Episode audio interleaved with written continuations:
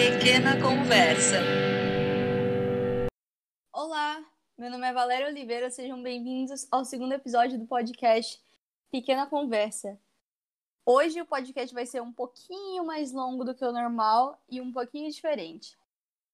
A gente vai ter dois convidados, a Raíssa Guadalupe e o Lucas Passos, e a gente vai falar de um tema bastante atual. Você já sentiu como se você fosse uma fraude? E você já sentiu que tudo que você conquistou até hoje fosse por pura sorte e você não merece tudo que você conseguiu? E que a qualquer momento alguém pode descobrir que você se sente assim e que essa é a verdade sobre você? Pensamentos como esses são comuns entre as pessoas que têm síndrome do impostor. E é sobre isso que a gente vai falar hoje. Lucas, Raíssa, vocês podem se apresentar? Sejam bem-vindos. Oi, então, é, meu nome é Raíssa, né? Eu sou estudante de publicidade, eu faço muitas coisas da minha vida, até hoje eu não, não sei muito bem qual é a coisa que eu quero seguir para minha vida. Eu mexo com arte, com música, com muitas coisas e eu sinto que eu tenho síndrome do impostor em todas elas. Oi, meu nome é Lucas, eu sou estudante de psicologia. Eu tô quase me formando, se essa pandemia passar, vai passar, eu vou conseguir me formar ano que vem. E eu gosto muito de pesquisar e de mexer com arte. E já é o terceiro ano que eu estou fazendo pesquisa. E a Valéria me convidou para falar um pouco sobre como que a psicologia poderia enxergar essa síndrome do impostor. Eu convidei a Raíssa e o Lucas para participarem do podcast de hoje, porque eu acho que eles são pessoas que têm muito a acrescentar e pessoas que eu admiro muito que eu acho que tem um futuro brilhante pela frente, já estão fazendo coisas incríveis tanto dentro da academia quanto fora. E então eu achei que eles teriam uma contribuição muito interessante para essa discussão de hoje. E a gente vai começar com o Lucas falando um pouquinho sobre como funciona a síndrome do impostor. E procurei vários artigos e encontrei um muito bom, que é da Adriana Kawati, que o nome dele se chama o nome dele se chama. O nome dele é A Síndrome do Impostor e a Vida Acadêmica. Eu acho que ele condiz muito com, com o que a Valéria e o que a Raíssa tem falado comigo, que a gente tem dividido entre nós mesmos, assim. E como que a gente pode é, contornar toda essa situação, encarar ou mesmo atravessá-la, né? Então, a síndrome do impostor, eu vou pegar os conceitos que eu encontrei no artigo para poder nortear a nossa discussão. Ela, ela é como se fosse uma síndrome em que a condição da consciência da pessoa não conseguisse considerar aqueles que seriam os seus fatores de sucesso, o que ele chama, ela chama de trafores, que são traços força, que seriam componentes é, positivos da pessoa que poderiam fazê-la evoluir, e ela, em vista de desconsiderar isso, considera somente os aspectos é, negativos. E por causa disso, estaria, ela se enreda numa, numa situação totalmente desconfortável e numa situação fantasiosa, por causa que todas as coisas que ela cria, todos os obstáculos que ela cria na cabeça dela, são obstáculos criados, são obstáculos fantasiosos. E a autora do artigo, ela fala que isso é muito comum na vida acadêmica e que é uma coisa um pouco contraditória, assim, se a gente for parar para pensar. Por causa que o que deveria é, reger a vida da pessoa que está fazendo pesquisa, que está na faculdade, seria o princípio da descrença que é como se fosse uma dúvida metódica, que é aquela dúvida que você sempre recorre à realidade, aos fatos reais, para poder é, sustentar suas hipóteses, sustentar suas teorias, sustentar tudo que você quisesse construir a partir disso, tipo a sua visão de mundo mesmo. E também ela destaca a autocrença, que seria todas as coisas que nós vamos é, admitindo, que vamos internalizando com o crescimento de nós como seres humanos, quando a gente vai é, pegando da cultura dos nossos pais, dos nossos colegas, dos nossos amigos, e a gente vai internalizando como crença própria, que a gente vai tornando cada vez próprio, e isso muitas vezes não tem um correspondente na realidade, não tem um correspondente real, é, em fatos é, específicos que a gente poderia recorrer para poder falar assim, ah, não, isso daqui A aconteceu por causa, é, B aconteceu por causa de A.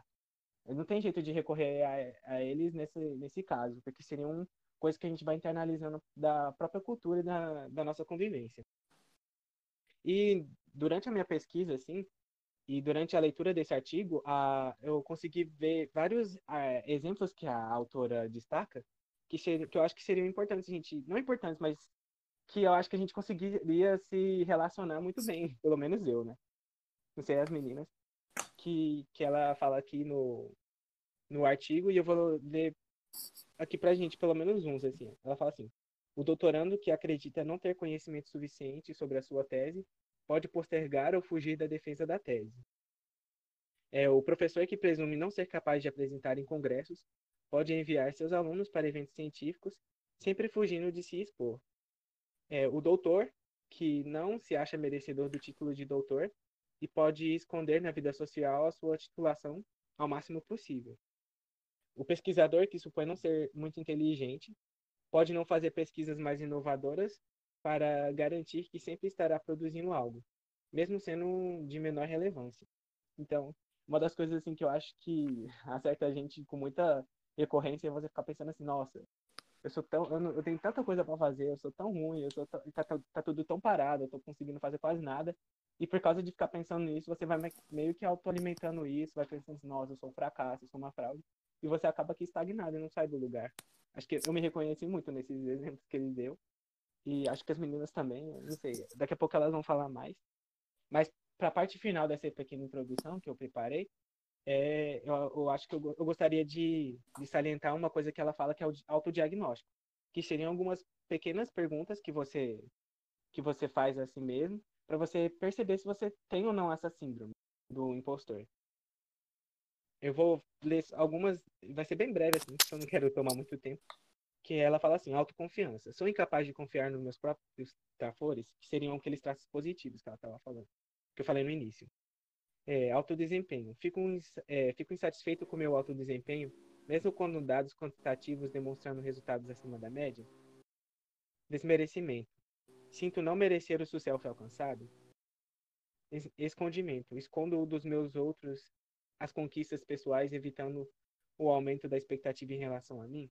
Evitação. Evito a avaliação ao máximo, embora quando avaliados receba os resultados sejam quantitativamente bons, Expectativa. Considero a expectativa dos outros em relação a mim exagerada? Fracassonomia. Tenho certeza continuamente do fracasso iminente? Impostura. Sinto não possuir os trafores apontados pelos outros? Insatisfação. Considero insatisfatórios os resultados positivos alcançados independentemente da opinião alheia? Sucesso. Atribuo o sucesso alcançado à sorte ou algum ser superior? Aí são 10 perguntas que a gente poderia fazer a nós mesmos, que a gente poderia se reconhecer nelas e pensar, ah, realmente eu, te, eu me enquadro nessa síndrome do impostor.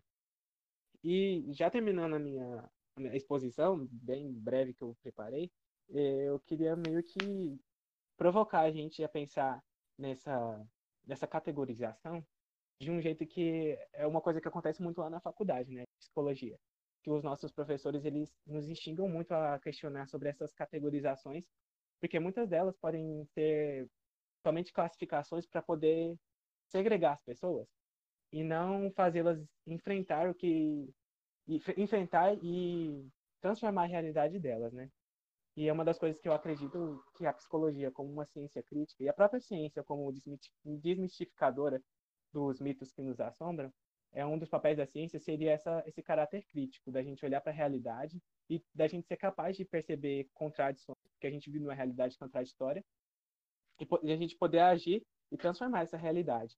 Então, se a gente pensar assim, ó, a síndrome do impostor, eu tenho essa síndrome do impostor, e você ficar parado nela, não vai ter algum resultado efetivo nenhuma das abordagens da psicologia, porque a psicologia tem, tipo, milhões de abordagens, e das que eu tenho mais proximidade, assim, a gente pode perceber que essa síndrome do impostor está muito relacionada ao sistema capitalista que a gente vive, por causa que a gente tem essa, essa competição exacerbada e, tipo, com adversários que, a priori, assim, a gente não consegue nem visualizar, porque eles não estão na nossa frente, não são concretos, são, são pessoas que a gente nem conhece.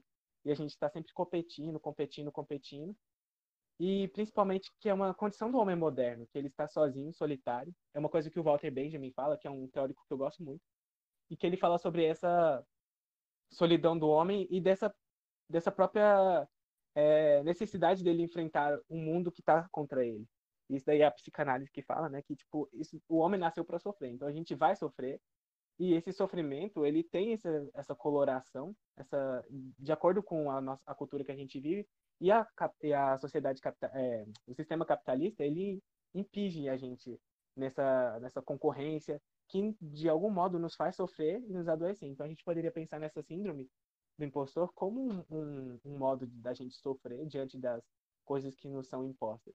Mas eu acho que uma das coisas que ajuda a gente a contornar e atravessar, que é um, um conceito psicanalítico que fala que é a perlaboração, que é trabalhar o nosso sofrimento, para a gente poder ressignificá-lo, seria a conversa, né? E eu acho que é exatamente isso que a Valéria está propondo com a gente agora. Muito obrigada, Lucas. Eu achei incrível essa sua contextualização. Inclusive, é, quando você falou que se vê naquelas, nos exemplos que ela deu e eu também me enxergo bastante, eu acho que principalmente nessa questão de fugir de situações, sabe? Às vezes eu poderia ir apresentar um trabalho em algum em algum congresso e eu não vou, ou às vezes tem diversos projetos aqui em Goiânia que eu queria fazer parte e na hora que saiu o edital eu penso, cara, por que que eu vou me, me inscrever nisso? Eu não vou passar, tem tanta gente melhor do que eu e eu não consigo ver o porquê que eu conseguiria agregar algo ao projeto e na verdade é tipo uma grande, uma grande insegurança minha e outra coisa também que você falou que eu me enxergo bastante é que eu considero que os outros têm expectativas muito grandes e exageradas para mim que não fazem sentido com, considerando como eu me sinto, sabe? Eu vejo e eu penso, cara, por que, que você acha que eu sou isso tudo? De verdade, eu não vejo isso, eu não vejo por que, você espera que algum dia eu vou me tornar um, uma profissional de sucesso e tudo mais, porque nesse sentido eu acho que existem muitas pessoas melhores do que eu. E aí a gente entra nessa outra questão que você falou, que é a concorrência invisível, né? Da gente estar tá sempre competindo. Eu acho que no meu curso existe uma competição muito grande entre as pessoas, não sei como é nos de vocês, ou se isso é uma cultura acadêmica da gente estar tá sempre competindo uns com os outros, mas eu acho que nem sempre é uma competição saudável, porque nós temos limites diferentes, né? Então, às vezes, uma pessoa é o aluno nota 10 e tudo bem, parabéns para ele, mas se você não consegue ser o aluno nota 10 em tudo, tá tudo bem também, porque você é muito bom em alguma coisa, sabe? Diferente que às vezes ele não, ele não é. Então a gente tem que aceitar as nossas limitações e entender que essa competição não é saudável. Eu acho que eu nunca fui uma pessoa competitiva. E desde que eu entrei na faculdade, quando eu fui me dando conta dessa competição e de como ela existia, eu comecei a adoecer um pouco mais duvidando de mim mesma. Porque do que adianta eu entrar na competição se eu já tô atrasada? Do que me adianta eu entrar na competição se eu já sei que eu não tenho capacidade de alcançar o nível daquela outra pessoa, sendo que não é verdade. E muitas vezes eu vejo também que eu não alcanço porque eu tô ocupada duvidando de mim mesma para fazer algo sobre. E isso trava a gente bastante. Cara, uma coisa que, tipo, que eu percebo uma clara diferença, tipo, entre o que você fala e o que eu sinto na minha área é, é a questão que, por eu sentir que a minha vida acadêmica ela é menos acadêmica, ela é mais voltada para o profissional, para o mercado de trabalho, para servir o sistema capitalista. É, tem muito mais a coisa do dom, sabe? de que, tipo, que se você vai mexer com arte, se você vai mexer com fotografia, se você vai mexer com qualquer coisa, tem um dom. Então, a pessoa nasceu com aquilo e a pessoa tem aquilo inato, e uma pessoa que é, nunca mexeu com aquilo nunca vai conseguir comparado a uma pessoa que tem o dom. E isso é muito complicado, porque te coloca em outra, outro patamar de competição, sabe? como que eu vou conseguir competir com alguém que tem um dom e eu sou apenas esforçado? Então, já leva a síndrome do impostor para outro nível, sabe? E eu não acredito nisso de dom. Eu acredito que todo mundo tem habilidade e que todo mundo consegue desenvolver essas habilidades. Só que o grande problema é que a gente compara a nossa jornada com a jornada do outro, que já está em outro patamar da jornada. Então, se você começa a fazer uma coisa hoje e você vai comparar o que você começou a fazer hoje com uma pessoa que já está fazendo aquilo há 10 anos, é completamente injusto com a sua jornada.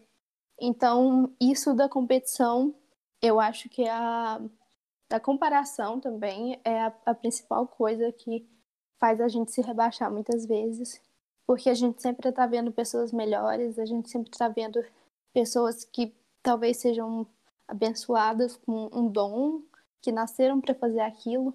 E como que a gente vai identificar na gente mesmo, é, ter uma certeza do que a gente nasceu para fazer, sabe? E isso não existe. Você tem suas habilidades e tem que desenvolver de acordo com seus interesses. E muitas vezes, por eu pensar e muitas pessoas pensarem que essas coisas são inatas, isso trava a gente no nosso crescimento. Porque, pelo menos eu, eu tenho uma ansiedade tão grande que às vezes eu penso que se é, eu vou fazer uma coisa, vou fazer um trabalho, vou produzir qualquer coisa, seja um, uma pintura, seja uma, uma peça de design, seja um vídeo, talvez quando eu chego no resultado final, eu não vou chegar no resultado que eu imagino na minha cabeça. Então é melhor eu não fazer, já que eu não vou conseguir atingir o resultado. Isso não faz o mínimo sentido, porque você só vai construir alguma coisa se você construir ela, sabe? E quanto mais você fizer uma coisa, melhor você vai ficar nela. Então, é uma coisa que trava a gente para a gente crescer e é uma coisa que faz a gente não reconhecer o nosso próprio esforço, o nosso próprio trabalho e às vezes nossas próprias habilidades. Sim. Nossa, me chamou muita atenção você ter falado isso, Raíssa, porque, tipo, eu lembro que quando eu tava no ensino médio, é... quando a gente estava, né, a gente estudou junto, quando a gente estava no ensino médio, é... eu lembro que tinha essa coisa da competição que era escancarada, assim. Eles faziam aqueles hum, simulados e que, tipo, saía a sua colocação lá, tipo, você saiu e tinha qual lugar. E eu lembro que eu ficava, assim, muito angustiado, assim, por causa que eu me comparava muito com os meus, meu irmão, com a, as pessoas mesmo, eu ficava, tipo, caramba, e agora? Tipo, sair nesse simulado, tenho, no próximo tem que sair bem melhor, não sei o quê, e, tipo, e, e era tão, sabe, é... não falo idiota, mas, tipo, tão perverso, por causa que eu acabava meio que que nem você tinha falado, não, não me comparava com a minha própria jornada, não conseguia me comparar comigo crescendo e conseguindo é, desenvolver linhas de pensamento, conseguindo entender melhor as matérias. Ficava me comparando com os outros e acabava meio que diluindo as minhas, as minhas metas, diluindo todo, todas as coisas que eu queria, porque no final eu estava concorrendo com uma pessoa que queria uma coisa totalmente diferente de mim, que não tinha nada a ver com o que eu queria. E e era uma concorrência totalmente desleal, porque eu não sabia nem quem eram as pessoas, sabe? Tipo, era uma coisa de, realmente, coisa de doido, assim. E eu acho que isso daí tem muito... É, foi brilhante, assim, você ter falado sobre essa questão da, do dom, né? E principalmente nas técnicas, é, quanto às técnicas, e falar que não existe dom, existe técnica, na verdade. Quanto mais você vai é, exercendo essa a técnica, vai elaborando, vai se apropriando e vai transgredindo, você vai podendo criar algo que é totalmente seu e vai desenvolvendo algo que é seu a partir disso que você consegue crescer, sabe? Tipo, por causa desse, desse sentimento de impostor, de que você é uma fraude, é, de que você tá fazendo tudo errado, você acaba não fazendo, sabe? Tipo, você fica estagnado totalmente retro, e, e até acabar retrocedendo, né? Tipo, você não acaba não exercendo as coisas que você tá querendo alcançar por causa que você fica pensando que é um, uma fraude. E é uma das coisas que eu acho mais perversa nisso tudo, assim, e mais difíceis de se perceber quando você tá dentro desse processo, porque parece algo até como se fosse uma coisa é, que não, não estivesse na, só na esfera do, do eu, né? Fosse uma coisa muito maior. E é uma coisa muito maior, né? Sim, exatamente. E, e a questão de, principalmente artística, a gente sente que a gente tem que fazer uma coisa muito nossa, sabe? Uma coisa que ninguém fez antes. É questão acadêmica também. Você vai fazer um TCC, você tem que pesquisar, fazer uma pesquisa que transgreda, uma pesquisa que vai agregar alguma coisa para o meio acadêmico, que não simplesmente uma coisa que alguém já pesquisou antes, sabe? Quando antes eu pensar na faculdade, ou de eu entrar na faculdade, eu pensava que isso era insano. Tipo, como que eu vou arrumar alguma coisa, é, estudar algum assunto que nunca ninguém fez antes, sabe? As pessoas já estudaram tudo no mundo. Uhum. E até por isso que a gente usa muitas referências, né? Mas no caminho artístico, por exemplo, de você desenvolver um traço próprio, de você desenvolver um estilo próprio, você só vai conseguir fazer isso se você tiver as suas referências e usar elas para o bem, não usar elas para o mal, para comparar. Porque, de todo jeito, todo mundo tem que lembrar que todo, todos têm sua individualidade. Então, você sempre vai ter uma coisa a acrescentar para o que você faz que o outro não vai ter. Então, não faz muito sentido essa questão da comparação e sim de referências e se achar tão capaz de fazer quanto o outro. Sim, sim. E uma, você falando assim me lembrou até uma conversa que eu tive com uma artista aqui goiana, que é minha amiga também, a Gabriela Chato ela falou para mim, eu fazia os desenhos, eu mostrava para ela, eu falava, nossa, eu odiei esse desenho, eu vou jogar fora. Ela fala assim, não, não joga fora por causa que. Aí eu fiquei tipo, mas eu não consigo gostar desse desenho, eu achei muito feio.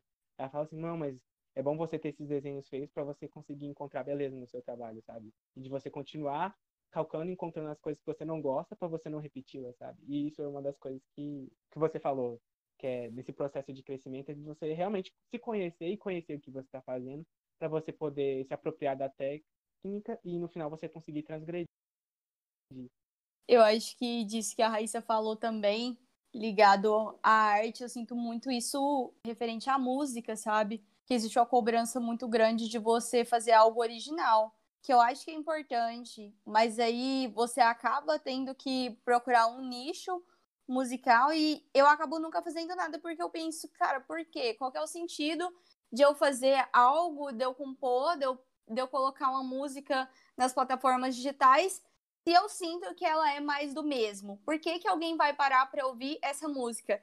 E às vezes elas não são, só que eu não consigo enxergar o porquê. E toda vez que eu chego perto de fazer algo, de expor, de mostrar, olha, esse é o meu trabalho, é isso que eu tô fazendo, essa sensação toma conta de mim de novo e eu acabo não fazendo nada e voltando para estaca zero. Cara, eu acho que, que, tipo, a principal coisa que a gente tem que colocar na nossa cabeça é que tá tudo bem fazer coisas ruins, sabe? Você tem que fazer coisas ruins. Igual o Lucas falou, que ele fez um desenho que ele odiou. Tudo bem, aquilo fez parte da sua jornada, sabe? Você fez uma música hoje, você fez qualquer coisa hoje que você escreveu um artigo que cometeu muitos erros e seu orientador te corrigiu muito. Tá tudo bem ter erros, sabe? Ninguém é infalível a erros. E, e isso é, é muito complicado quando a gente fala de mercado de trabalho, porque às vezes no mercado de trabalho você realmente não tem chance de errar.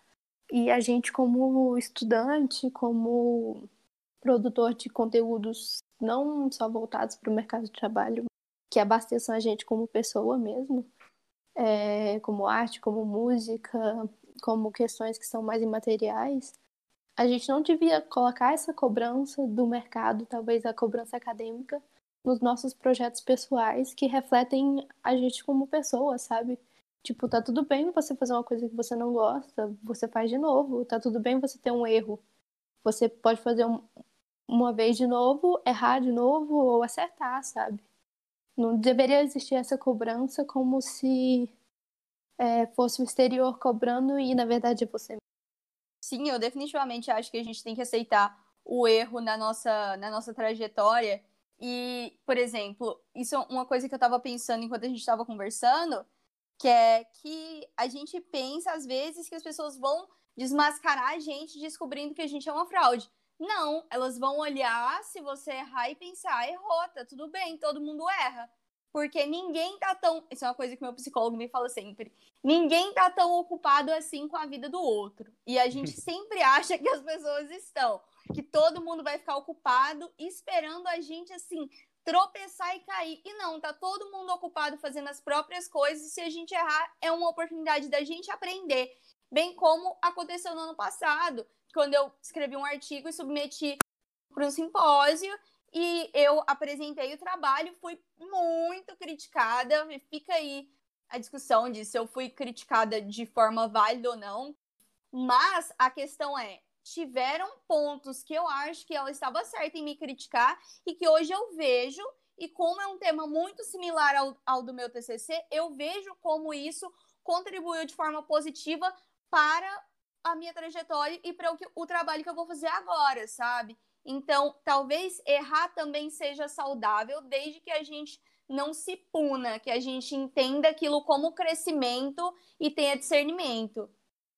A Valéria contando essa história aí me lembrou muito de quando no início do ano eu estava escrevendo um artigo, porque eu tinha pego uma matéria no mestrado com a minha orientadora, em que era para escrever um artigo como a prova, né, como fosse a conclusão da, da matéria. E eu estava escrevendo um artigo sobre uma uma uma escritora que eu tinha pesquisado um ano antes. E quando eu estava escrevendo o artigo em si, me deu uma sensação muito estranha, tipo, como se eu estivesse sendo realmente uma fraude, como se eu estivesse escrevendo uma coisa que não fizesse sentido, tipo, nenhum, sabe? Como se tudo que eu estivesse escrevendo não tivesse nem pé nem cabeça. Eu estava relacionando, relacionando os conceitos, estava tentando articular, e, e, no final eu estava articulando, só que parecia muito uma coisa assim, tipo, que não fazia sentido mesmo. E eu fiquei com uma sensação, nossa, o que eu estou fazendo? Tô escrevendo uma porcaria. E eu fui reler alguns trabalhos anteriores que eu tinha feito para poder ver se, se, essa, se essa sensação permanecia. E quando eu fui reler, ficou pior ainda, porque eu fiquei pensando, nossa, eu sou uma fraude mesmo, olha isso daqui, isso aqui não tá fazendo sentido nenhum. Eu fui reler uns artigos que eu tinha escrito, eu fiquei tipo, nossa, o que, que é isso? Isso aqui não faz sentido nenhum, isso aqui não faz sentido nenhum. Eu fui terminei o artigo. Aí passou. Isso daí tinha sido em janeiro, eu acho. É, aí foi em março que eu tinha que escrever o, o plano de trabalho que eu vou que eu vou é, que eu vou executar no, nesse final de ano e no próximo ano.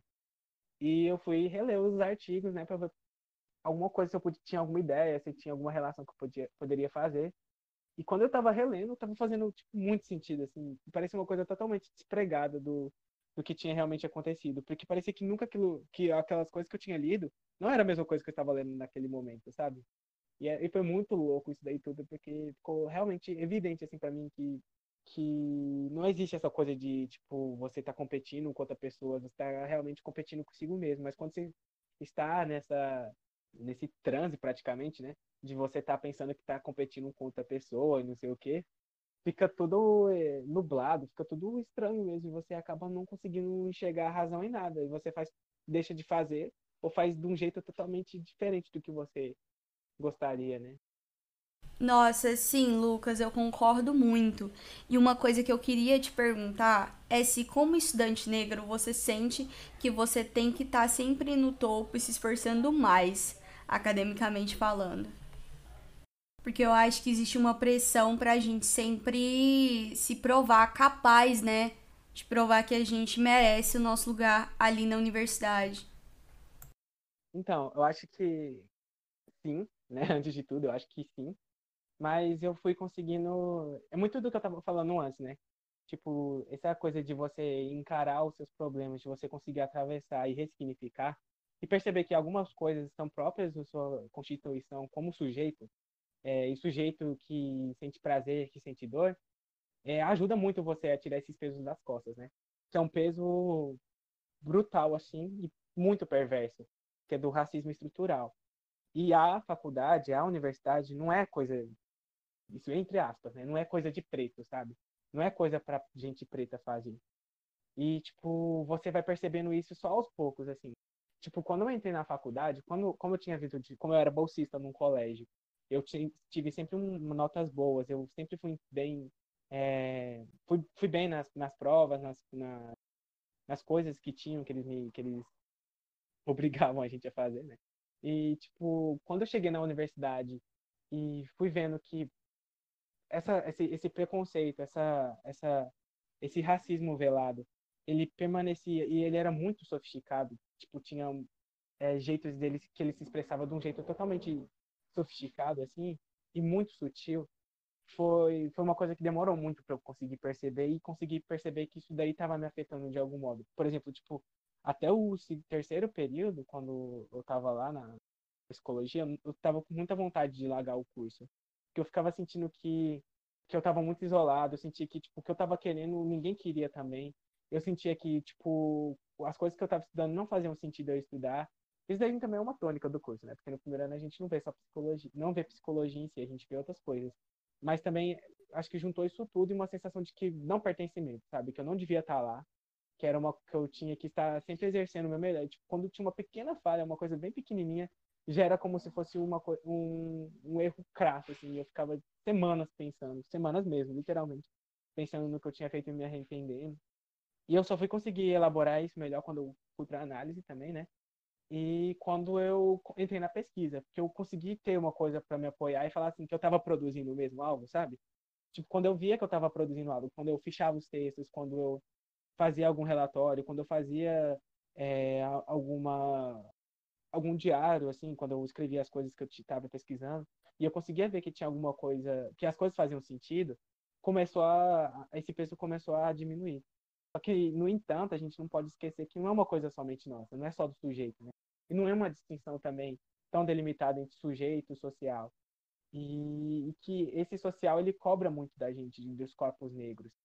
Então, eu me lembrei também de quando eu fui... É, é uma coisa que me marcou muito, no, no final do ano passado, que fui apresentar um trabalho num seminário que teve lá da psicologia. E logo no final do seminário, assim, é, eu estava sentado lá, já era de noite, tinha sido o dia inteiro. Eu tinha ficado lá de noite, estava esperando meu pai me buscar. E eu estava esperando lá, sentado. Aí uma professora chegou em mim e falou assim: Nossa! Primeiro ela me parabenizou, falou que ela não estava de parabéns, meu trabalho estava muito bom. Mas falou assim: Nossa, eu nunca imaginei isso de você, sabe? E na hora, assim, eu fiquei sem acreditar, sabe? Tipo, ao mesmo tempo eu fiquei tipo: O que está acontecendo, sabe? Eu não consegui realmente me localizar. E foi de uma violência muito grande, assim, porque, tipo, até hoje ecoa assim na minha cabeça. Você, sabe? E foi com você carregado. Foi um. Só quem sabe que sofre racismo sabe como que é. Tipo, quando a pessoa carrega a palavra assim, é como se ela estivesse pegando um, uma adaga e me enfiando, assim, bem no meu. na minha costela, assim, alguma coisa assim, eu senti. Aí eu falei assim, mas como assim você? Ela falou assim, ah, eu nunca pensei. Eu sempre tive assim, mas estava lá o seu nome. É, ela tinha dado parecer para mim também, né? E, tipo, ela falou assim, nunca imaginei que esse trabalho envolvendo literatura, psicanálise poderia vir de você. Aí eu fiquei, tipo assim, como assim, sabe? E, tipo, só assim mesmo, e na análise, né? Eu fui conseguir perceber que tinha sido o, uma violência tão grande, sabe? Tipo, tinha sido racismo. Eu demorei muito para conseguir nomear por causa que, né, a minha professora. É, como é que eu conseguiria falar que ela tinha sido racista ou algo do tipo, sabe? Foi uma das coisas que eu acho que com o tempo, assim, com muito trabalho, tá? é, trabalho e energia, assim, muito afeto que você vai colocando nas coisas, você vai conseguindo elaborar, vai conseguindo atravessar, e você vai meio que criando pequenas resistências para você se apoiar e conseguir enfrentar essas, essas adversidades que são próprias dessas síndromes. Nossa, eu acho que eu senti muitos sentimentos diferentes enquanto você falava, Lucas, porque a gente se reconhece, né? E eu acho que eu, como mulher negra, que tive uma trajetória um pouco diferente de você, porque a gente veio do mesmo meio, que cobrava as mesmas coisas, mas eu não era uma aluna estrela. Eu não era uma aluna assim exemplar, porque eu tinha muita dificuldade em matérias exatas e eu não conseguia aprender e ponto. E eu sentia muito que eu não conseguisse. Tipo assim, eu sentia, eu me punia por não conseguir, e eu acho que eu sofria tanta pressão psicológica por ter falhado nesse sentido que eu não poderia falhar mais. E eu acho que outro motivo de eu me sentir tão mal quanto a isso é porque, devido ao racismo e por a gente já ter quebrado todos esses ciclos e entrado na universidade pública eu não posso falhar. Não é justo comigo mesma. Mas o que, que eu vou fazer, sabe? Eu não sei como lidar com essa situação muitas vezes isso gera um desgaste emocional imenso em mim, sabe? E fazer isso tudo enquanto você não acredita em si próprio é, é um pouco difícil. É muito difícil, na verdade, né? Não é pouco, é muito difícil. É uma coisa, uma exigência totalmente, assim, desigual. Né? A gente consegue perceber as desigualdades é, racial, principalmente nessas, nesses aspectos, e de gênero também. Né? É, quando você fala que você tem que ser mais, você tem que ser mais, você não pode falhar, porque muitas vezes você. Por exemplo, na minha sala, tipo, eu sou praticamente o único homem negro da sala. Tipo, tem 35 alunos e eu sou um dos únicos homens negros, sabe? Tipo, não faz sentido isso. E eu acho que é uma das coisas que. Essa coisa que é sutil, que escapa, é a violência que eu tava falando do racismo. Que você pensa que não é uma coisa que te machuca, mas no final é o que te machuca, sabe? Porque, tipo, se tem só uma pessoa negra lá na. É, um homem negro lá na sala, de 30 pessoas, o que, que você pensa? Que eu não devia estar lá. Eu não devia estar lá. Eu Exato. devia estar em qualquer outro lugar. E uma das coisas assim também que você estava falando e eu me lembrei, que é um como que o racismo está dentro das nossas próprias famílias, sabe? Tipo, eu tenho os pais negros e o discurso racista ele esse ele se expressa de uma maneira totalmente é, sutil, diferente, porque eles me falaram assim, quando sempre me falavam, né? Quando eu era criança, falavam para mim e pro meu irmão que a gente tem que ser duas vezes melhor. Você não tem que ser bom, você tem que ser ótimo, você tem que sempre estar ótimo. Você não pode falhar, você tem que ser o melhor, porque você já é preto. Tipo, se você estiver lá, eles já estão te vendo, já estão vendo que você é preto. Você ainda vai ser mediano, você vai ser só bom? Não, você tem que ser o melhor, você sempre tem que ser o melhor. E uma das coisas que eu hoje consigo perceber com certa distância e entender que é um, uma uma violência do racismo. Sim, é uma realidade, porque você realmente tem que ser o, quando você é negro no Brasil, em que o racismo estrutural é um fato, você tem que ser um dos melhores, senão você não vai ser respeitado. Mas é uma coisa que é desigual e é perversa. Você não consegue, você não tem é, algo na, você não tem como é, lidar com isso, psiquicamente principalmente. Você não consegue ligar, lidar com isso e você acaba adoecendo. Invariavelmente você acaba é, adoecendo e acaba perdendo todas as oportunidades que você tem por causa dessa, dessa competição imaginária, sabe? Exato, eu também acho. E, inclusive, eu sempre brinco, que é, assim, uma das maiores ferramentas para lidar com o sofrimento, pelo menos da minha parte, é, é brincar com coisa séria, que é que eu devo ser quatro vezes melhor. Porque se a gente tem que ser duas vezes melhor por ou ser preto ou por ser mulher, eu tenho que ser quatro vezes melhor porque eu sou uma mulher preta, né? Então. Ah, amiga, eu só queria, tipo, complementar que eu sinto muito isso, é, principalmente em relação ao gênero, pela área que, que eu atuo, sabe? Quando você vai falar sobre, principalmente, tecnologia e, e audiovisual, sempre tem, tipo, um cara lá que você sabe que ele saca menos do que você, tentando te ensinar como usar uma câmera, saca? Então, como que você vai acreditar em você mesmo se estruturalmente na sociedade é, sempre vão considerar que uma pessoa que talvez saiba menos que você é, vai saber mais, pode te ensinar alguma coisa só por quem ela é, sabe? É muito complicado você se impor, porque você já tem a síndrome do impostor dentro de si, e aí você tem que se impor, mesmo tendo ela, para as outras pessoas para conseguir conquistar algo, sabe? É um paradoxo muito grande. Exatamente, lidar com essa questão do mansplaining é, é muito complicado, porque muitas vezes, assim, eu me encontro em discussões que as pessoas estão falando a mesma coisa, mas aí se ele coloca o que você está falando de uma forma diferente, ele é validado enquanto você não é. Então, é, é bem puxado isso, essa questão do gênero, isso tudo. E para finalizar, eu queria que cada um aqui falasse um pouquinho sobre o que vocês fazem para poder lidar com isso na vida de vocês. Como vocês fazem para não deixar essa sensação da síndrome de impostor congelar vocês, fazerem vocês ficarem estagnados. Eu, pelo menos, eu tento ao máximo expor meu trabalho, expor o que eu faço. É... Não para que as outras pessoas validem ele, mas é para eu ver que é, talvez tenham pessoas que não gostem, mas tenham pessoas que gostam. Tipo, é, eu tenho tentado encarar não como se eu estivesse enganando elas, mas eu estou entregando alguma coisa, mesmo que ainda não seja real, é uma coisa que, as, que algumas pessoas gostam. E, e é muito boa essa sensação. E eu tenho tentado também não importar com fazer coisas ruins, sabe? e tentado não comparar com os outros, porque eu sei que eles estão em outro ponto da jornada deles e eu tô num ponto da minha jornada. Então, eu acho que são as alternativas que eu tenho para contornar isso e nunca deixar a minha ansiedade também é, deixar que eu faça as coisas por medo de errar, sabe?